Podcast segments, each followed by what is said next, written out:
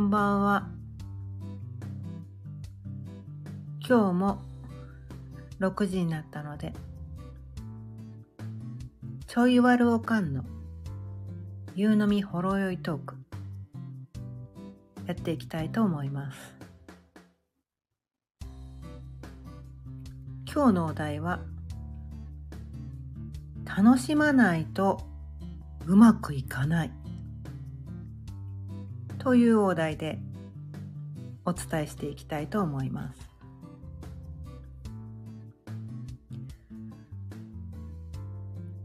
あの、まあ、特に仕事なんですけど、仕事って楽しいもんじゃないとか、なんかそういうふうに思い込んでる人、結構多いような気がするんですけど。まあ、あとは勉強？勉強なんて楽しいものじゃないみたいな。やんなきゃしょうがないじゃないか。みたいな。仕事も、いや、食べていかなきゃしょうがないんだから。どんなに嫌でも、どんなに辛くても、やんなきゃしょうがないじゃないか。みたいな感じでね。そう思ってる人が結構多いんじゃないかなって思うんですけど。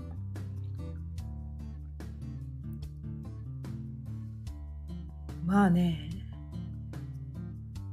今まで私が生きてきて、こうね、経験上、いや、そう思ってる時って、人生がうまくいってないし、生きてて楽しくなかった時なんですよ。うん。なんかでも、それを、まあ、意識してじゃなかったんだけど、まあ、たまたま、たまたまなんかこう、夢中になっちゃったとか、なんかワクワクして、なんかこれやっててめっちゃ楽しいみたいな。勉強してる気がしないとかいう勉強とか、え、これ、え、これが仕事なのみたいな。っていうかもう、やりたいからやってるんだけど、みたいな仕事やってる時めちゃめちゃね、うまくいって結果も出るんですよ。で最初ねそのことにね気づいてなかったんですけど後々思い返してみたらその結果がなんか頑張ってなかったんだけど結果が出た時とかもう死ぬほど頑張ってるのに全然結果が出てない時の差は楽しんでたか楽しんでなかったかってもうそこに尽きるっていうのがねほんとね気がついてしまったわけなんですね。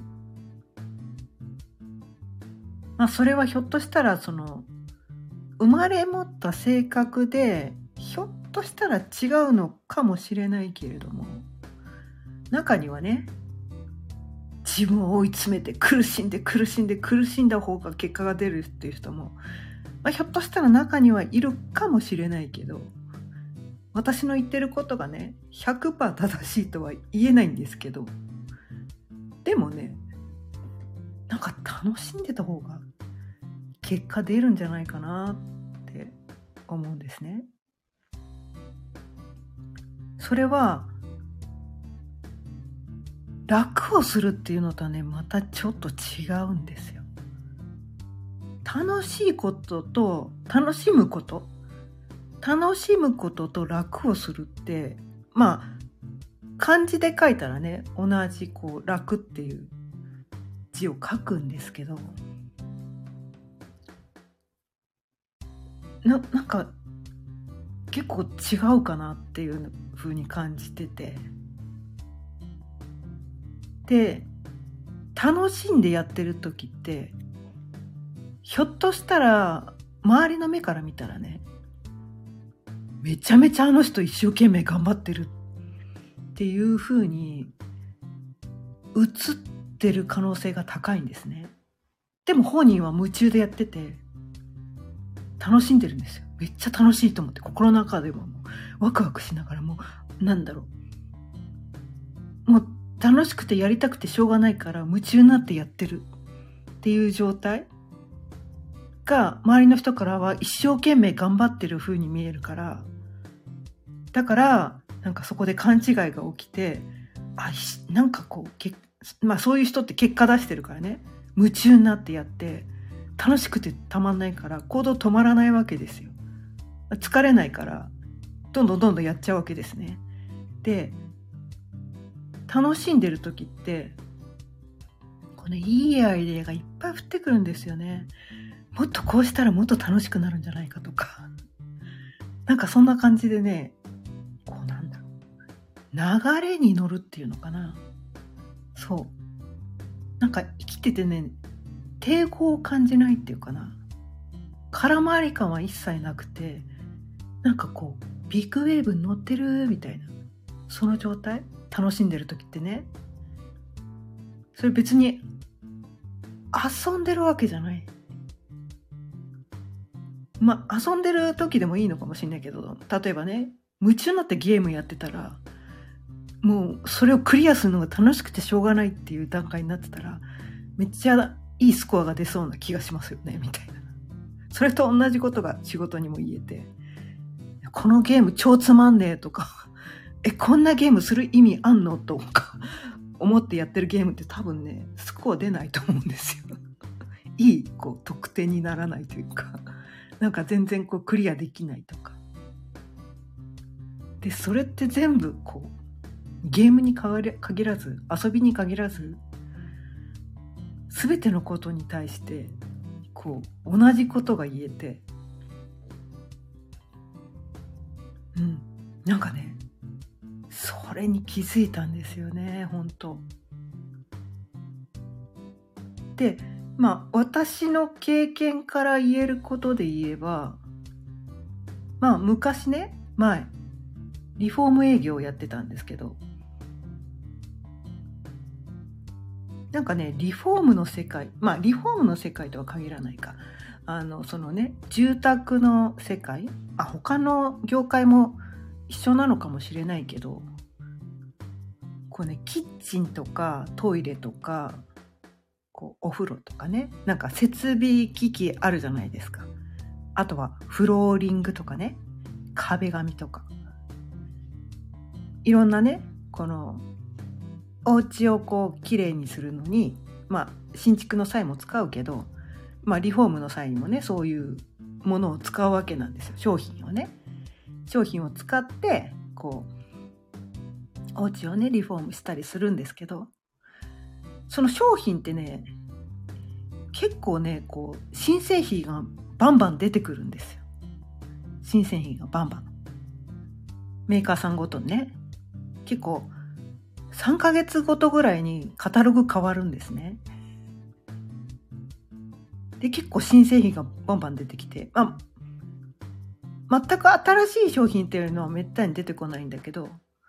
まあ、車で言うとマイナーチェンジみたいな。同じ商品なんだけど、ちょっとグレードアップしましたとか、こんな機能つきましたとか、こういう色が増えましたとか、ちょっと選べる選択肢が増えましたみたいな。なんかそんな感じで、カタログがね、結構3ヶ月おきいぐらいに変わるんですね。で、まあ、それぞれこう、いろんなメーカーさんがあるので、もうしょっちゅうなんか、扱ってる商品が入れ替わり立ち替わりで、最新の商品情報を仕入れる、仕入れてか、頭の中に入れとくっていうのが、結構ね、大変だったんですね。でも私ね結構ね新しいもん好きだったからこうそうそうしたのかこうメーカーの人がですね新しいカタログ出たんですとか言ってくると他のね営業さんは「あそうなんですかカタログそこに置いといてください」みたいな感じで自分のこう目の前の仕事に夢中になってその営業担当が来てもなんかこう「はーい」みたいな感じで相手しないんですね。でも私はその新しい商品が気になってしょうがないわけですよ。え、どこが新しくなったの？どういう機能がついたの？みたいな感じで、めっちゃ興味があるから、その営業担当にめちゃめちゃ質問いろいろして、こうね、聞くわけですよ。そのメーカーのね、担当さんに。え、どこがどう変わったんですか？みたいな。これは他社と比べてどう違うんですかあなたのメーカーの売りはどこですか？みたいなことをめっちゃ質問して聞きまくるわけですよ。で、そうすると、そのメーカーのね、担当者も、大体どこの子のね、営業所行っても、はい、カタログそこに置いといてくださいって言って、興味を自分にのメーカーに持ってくれない人が多い中で、自分に対して興味を持ってくれる私に対して、すごく好感度を持ってもらえるわけですよ。で、まあ、自分のね会社で取り扱ってる商品にこう興味を持ってくれる人に対してはめちゃめちゃ細かく教えてくれるんですよ。すごくね、まあ、メーカー担当者だから一番詳しいわけですよ。私がカタログを隅から隅まで読んで調べるよりメーカー担当者の話聞いた方が早いわけなんですよ。なのでそんな感じでそのメーカー担当者の話をね目をキラッキラさせながら私聞くわけですね。もう興味津々で、もう楽しんでるわけですよ。えー、マジですか？そんなのついたんですか？めちゃめちゃいいです。いいじゃないですか？みたいな。えー、私これめちゃめちゃ売ります？みたいなことを言うわけですよ。そしたらもうそのメーカーの担当者さん、多分私のこと気に入ってくれると思うんですよね。他の、はい、そこ置いといてくださいっていう営業さんと比べたら、絶対私のこと気に入ってくれてるはずなんですよ。で、そういう関係性を作っていったことで、例えば、まあ、結構ねその商品を発注した時とかミスとかねするんですよ自分。なんか見積もり取った時とかなんかついうっかりミスとか結構するんですけどあとはなんだろう。人気の商品があったりとかしてすぐ売り切れちゃうような商品もあったりするわけなんですね。でそういうのを営業担当者と仲良くなっておくと取り置きしといてくれるとかちょっとしたミスもあこれ間違ってんなきっとと思ってカバーしといてくれる。私のことかそんな感じでなんだろう。私はただ楽しんでるだけなんだけどなんか人との関係性も良くなるんですよね。いろんな人とその楽しい空間を共有できる。でそれを私はお客さんともやるわけですこのお客さんは本当は何を望んでるんだろうみたいな。お客さんってねこうリフォームの時ねなんかいろんなショールームとか行ってあれがいいこれがいいって言ってこう頭でっかちになってて自分が本当は何が欲しいかよく分かってなかったりするんですよ。そう。だからプロじゃないからなんかショールームで素敵な商品見たらなんかあれもこれもつけた方がいいような気がするみたいな感じで。なんかそんな感じになって自分が何が本当欲しいのか分かんなくなっちゃう。いなねお客さんが多い中で私はお客さんのめっちゃだからお客さんに興味を持ってこの人が本当は望んでるのは何なんだろうみたいな。でそんな感じそこにめちゃめちゃなんだろう興味を持って楽しんでるわけなんですね。そうすると中にはお客さんこれ絶対必要ないでしょみたいなのを要望に出してきたりとかしたりとかあとはこれ絶対必要でしょっていうのをなんかこれ欲しいですって言ってこない場合もあるんですよね。そう。だから分かってないからあっちはみたいな。こっちはプロで分かってるからみたいな。そこでね、ちょっとなんかこう、お客さんの言ってることをそのまま鵜呑みにして見積もりを作る営業マンがすごい世の中に多いんですけど、私はそうじゃなくて、その人の本当に必要なものをこう提案して、その人に必要ないものこれは多分いらないと思いますよみたいな感じで。で、うん、余計なお金をかけさせたくないみたいなそういうところもあって絶対お客さん安い方が嬉しいですよねみたいな。で余計なとこにお金使ったら良くないじゃんみたいな。それを何ていうのかな。お客さんに興味を持って楽しんでやってるからそれが分かる。なんかそういう感じで仕事をしてたんですね。だから何ていうのかな本当だったら高い商品を売りつければ売り上げは上がるかもしれないけど多分お客さんとの関係ってそれで次につながらないと思うんだけど私ねめちゃめちゃねリピーターとご紹介がめちゃめちゃ多かったんですよ。それは多分興味を持って楽しんでやってたからなんですよ。周りから見たらひょっとしたらめちゃめちゃあの人頑張ってやってるって見えてたかもしれないけどいや私は楽しくてお客さんの喜ぶ顔が見たいみたいな。もうそこだけだったんですよ。そこだけ考えてそれでやってた。からうまくいってた。でもその後ねリフォーム営業やめちゃってヨガインストラクターになってそしたらその楽しむ感覚を忘れちゃったんですよね。忘れちゃったんですヨガがヨガってね結構難しいポーズがいろいろあるわけなんですよ。でヨガインストラクターになるんだったら難しいポーズができなきゃいけないみたいな。あんなポーズもこんなポーズもできて当たり前みたいな。でもできない私ダメ。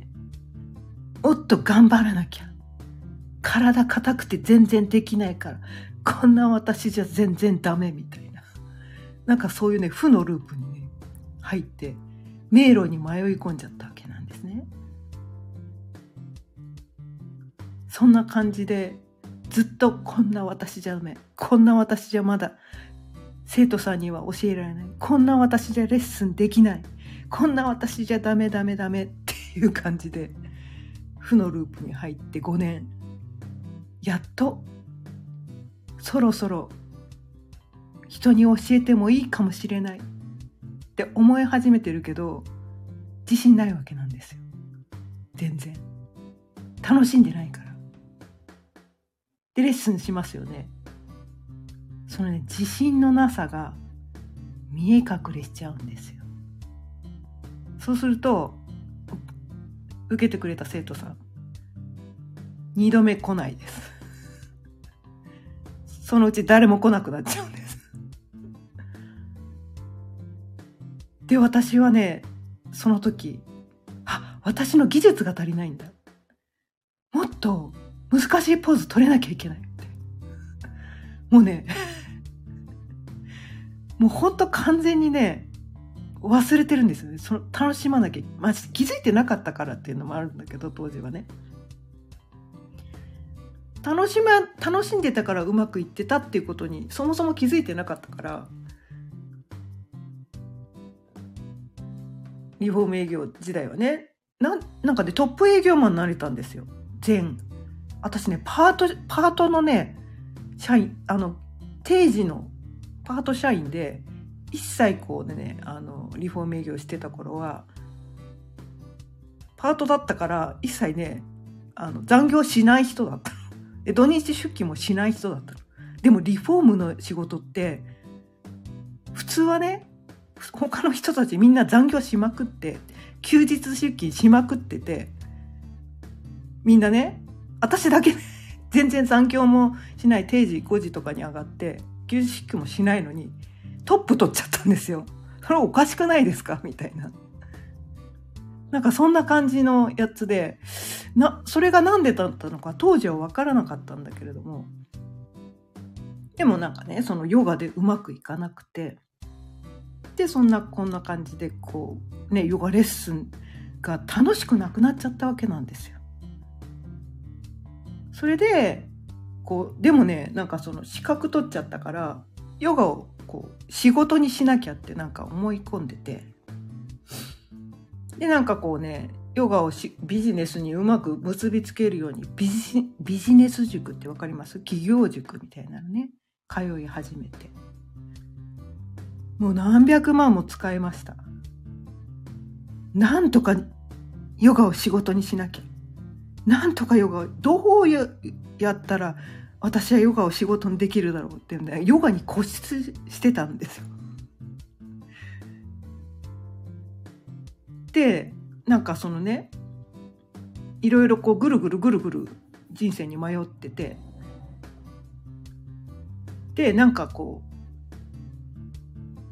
う見せ方ってこう人によって違うっていうところにあると気づいて自分のね個性個性に合ってない見せ方だとうまくいかないっていうのにこう気づいてでも自分の個性が全然分かんなかったんですね。で私ってどういう個性なの？とか思ってでいろんな人に聞いてみたらなんか真面目そうだよねとかなんかヨガ一生懸命やってるよねとかなんかそういう意見しか出てこなくてえ？それじゃ全然わからない。どうやって私をアピールしていっていいか全然わかんないって思って。それで自分を知りたくてたまらなくなっていろんな性格診断とかいろいろ受けたりしてたんだけどいまいちピンとこなくて、まあ、そうこうしてるうちに、まあ、前も話したことあるかもしれないんだけどそのヨガってねこう満月新月はねこうお休みするみたいな風習が習慣があってなんで？みたいな。なんで満月新月はお休みするの？って言ったらどうもねその月っていうのがその人間の心と体にすごく影響を与えるっていうところを知ってでそれからその YouTube でねいろんなこの満月新月動画みたいなのが出てるからそれを聞き始めたわけなんですよ。そしたらこうねいろんなそのねこの星読みさんって先生術師っていうのかな？先生術師っていうのかな？そういう人たちがいろんなね動画をいっぱい上げてるんですけどそれで言ってるのは満月新月のこと言ってるんだけど他の星のことも言ってるんですよ。月と太陽だけじゃなくて他のなんか水星とか火星とか金星とかあ水金地下木ドッテン解明ってこうね昔あの理科の時間に習った天体のねこの太,、えーと、太陽系？太陽系には10個の惑星があるよまあ、その他の天体の話をしてるわけですよ。もう意味ちんぷんかんぷんでえ何？月と太陽だけじゃなくてえ他のこともなんかめちゃめちゃ影響してんの？でも言ってることが全然わからないっていうところで。でどうやらそれがこう人それぞれこの生まれたこの生年月日と時間と生まれた場所によってどうやらこの自分の性格っていうのがホロスコープっていうのにこうなんかね図面みたいなのに出てきてそれを見るとなんか自分のことがわかるっていういうのを知ってでも私そんなねそれまでこうアンチスピリチュアルだったんですよ。アンチスピリチュアルでそんな占いなんてみんな適当に言ってるだけでしょとか。中にはひょっとしたらねそのなんかこう霊能力者みたいな。そういう人はいるのかもしれないけどあとはインチキばっかりでしょぐらいの なんかねめっちゃアンチスピリチュアルだったんですけど。でもどうやらなんかそのね星読みっていうのを学んだらその特別な能力がなくてもホロスコープっていうのが読めるようになるっていうのを知ってえマジ？みたいな もうひょっとしたら他の人はもっと前から知ってるのかもしれないけど私その時50歳過ぎてるんですよ。それまでそのアンチスピリチュアルだったから全然そういう世界のこと見てなかった。から知らなくて。それでもう自分のことがほら知りたくてたまらないわけだから。え、学んでわかることになったらやってみたい学んでみたいと思って自分を知りたいから知りたくてたまらなかったからそのねその時はまだヨガをビジネスにしようとしててヨガをビジネスにするために私の見せ方を知るためにホロスコープを読めるようになりたいと思って独学を始めたんですね。最初はその YouTube でいろんな人がそのね先生術の占い師さんみたいな人がいろんな先生術の動画をいっぱい上げてたからそれを見てたわけなんですね。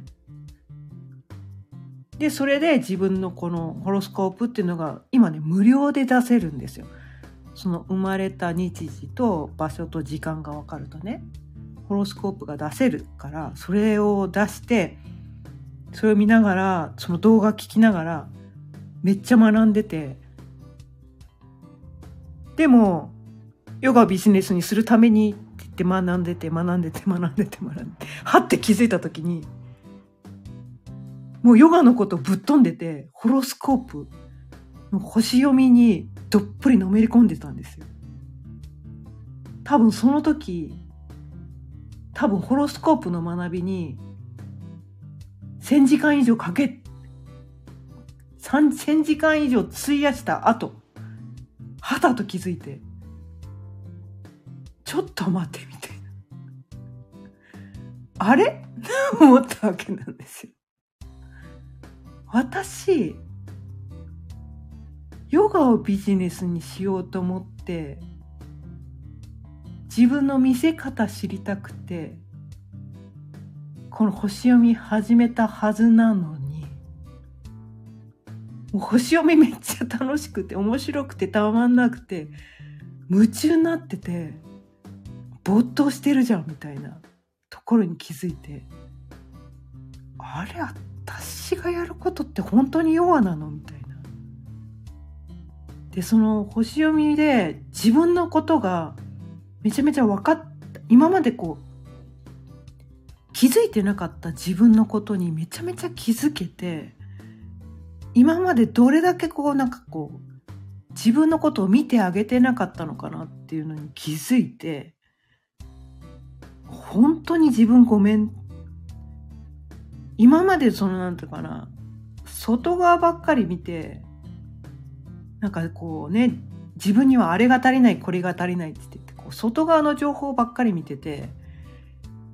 なんか外側から情報を取り入れることばっかりしてて自分がどうなのかっ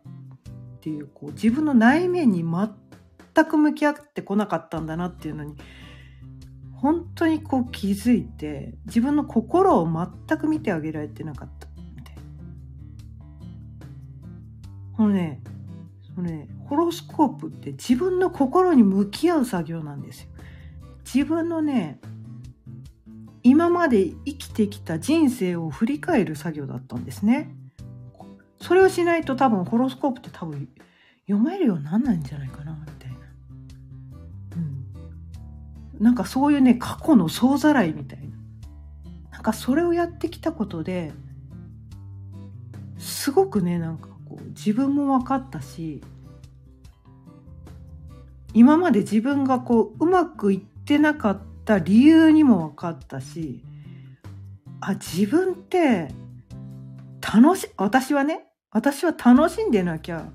人生うまくいたいかない人なんだみたいなところにも気づけてだから私こんなに星読みに夢中になってるんだったらもう星読みやらせてあげようって思ったの。ヨガの資格ね取ってヨガインストラクターでになったからヨガをビジネスにしなきゃいけないって思い込んでてぐるぐるぐるぐるこう何年も何年もぐるぐるしてたけどうまくいってなかったじゃんって。でもなんかこの星読みもういいやもう。ヨガはとりあえず置いといて。別に捨てないけど。捨てないけど。自分は毎日するけど。別にそれをビジネスにしなくてもいいじゃんって言って開き直って。でそうやってこう星読みをね自分にやらせてあげようと思ってでまずは自分がこの星読みを学んだことですごいなんかこうなん自分を見る目も変わったし世の中を見る目ももうね180度ぐらい変わってもう絶対これみんな知ってた方がいいよねって思ったからまずはね Facebook グループ無料でね参加できるこう Facebook グループを作ってそこでこの星読み興味がある人私が学んだこと伝えるよって言って星読み動画をいくつも作ってそこで無料で学べるような感じでこう提供し始めたわけなんですよ。そしたら無料だからいろんな人がねいっぱいこうそこにねグループに入ってくれたの。でもねグループに入ってくれてたけどなんかねいまいち反応が良くないなっていうところであれとか思ってたんですね。それでたまたま違う人と話をしててその話をしたんですよ。無料で Facebook グループ作ってそのねこれ絶対みんな知ってた方がいいよねって言って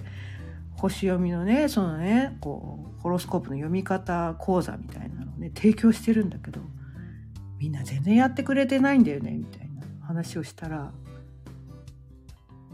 その人に 言われたの。えっとね無料でね提供してるものはねみんなね、まあ、その程度で。無料だから参加しただけで本気の人は来ないよね。って言われて。それであと私は 全然自分でそのホロスコープ読めるようになりたいとは思わないけどでもセッションはしてほしいって言われてセッションしてって言われてそれまでほらセッション自分も受けたことなかったしセッションしたこともないからセッションしてって言われてもえごめんセッションしたことない？無理って言われたけどでもいいじゃんほら友達だし知り合いだし。やってよ。みたいな感じで言われてえマジで？え無理だよ。とか思ったけどいいじゃんいいじゃんいいじゃんってその人諦めないんですよ。あその人はね自分でもこうセッションしててあなんかこう私を育ててくれようっていう気持ちがあったのかな？で、絶対無料でやってダメだからお金払うからセッションしてって言ってもうすごい強い口調で言われて渋々わかりました。やらせていただきます。みたいなちょっと半泣き状態。自信ないから。そんなセッションなんかしたことないから でも、やってみたい気持ちもどっかにあったから、やってみた。そしたら楽しかったのやってみたら楽しかったのして相手に「えこれでいいの?」って言われた「えいいんじゃない?」って言われて「えマジでこれでいいの?」みたいなもう楽しくなっちゃってそれでまあその時ねあるコミュニティでこう参加してたからそこで、まあ、本来はこのくらいもらいたいなっていうのの半額でねモニターセッション募集したらもう30人ぐらい募集があってもう連日セッションセッションセッションみたいな感じで怒涛のごとくセッションをさせてもらってもうそれがね楽しくてしょうがなかったんだよね。だからやっぱりねそれをだからこう星読みでも自分のホロスコープ読んで楽しい方がうまくいくんだなっていうのはどっかで分かってたけどやっぱりなんかねそのね楽しんでる時って流れに乗るんだよねっていうのがそのねセッションの申し込みが殺到したことによってもなんとなく腑に落ちてあこういうことなんだみたいな。だからセッション自体は時間も取られるしそのなんていうのかなこういろいろね前準備とかいろいろやったりとかエネルギーは使うわけですよ。確かに。一生懸命やってたわけですよ。その人が。一生懸命読もう読もうと思って真剣にやってたからめちゃめちゃ真剣にやって一生懸命にはやってるんだけどでも楽しんでた。みたいな。その状態？その状態がやっぱり一番うまくいくんだなって。だからやりたくないことをいやいややる一生懸命やることではなくてやっぱ楽しんでできることを見つけるもしくは今やってることどうしてもこうやらなきゃいけないことだったらそれを楽しんでできる工夫をするそこがすごく大事なのかなって思ってます。で私ねこのねこの音声配信っていうのをやってみたかったっていうのが前々からもう何ヶ月も前から思ってたんですけどこんなね話せる自信なかったんですよ。だからなかなかできなかったんだけれども。で私えっ、ー、とね普段ね結構ね真面目な 真面目な話を難しい話をしがちな人なんですけど楽しんでやった方がいいに決まってるっていうのがどっかで分かってたから私はこの音声配信どうしたら楽しんでできるかなって思ったらお酒飲み飲んでほろ酔い気分だったら絶対楽しんでできるっていうのが分かったからだから私はこれね夕方5時までは飲まないって決めてて5時過ぎたら飲んでもいいよって言ってそしたら飲んでちょっと楽しくなってきたっていう時にちょっとね小難しい本当は小難しい内容をなんかこうほろ酔い気分になったらちょっとなんかこうもうちょっと砕けたなんかこう軽い感じで話せるのかなって思ってで自分も楽しいしで自分が楽しかったら多分聞いてる人も楽しいしみたいなそんな感じでねこんなのをねお伝えしてます。今日はちょっと30分ずいぶん過ぎちゃったんですけど。はい。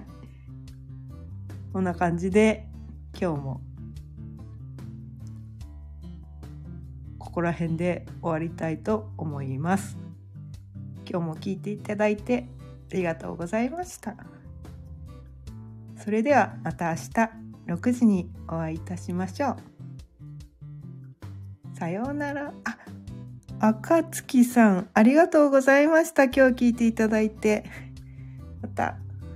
またお会いしましょう。さようなら。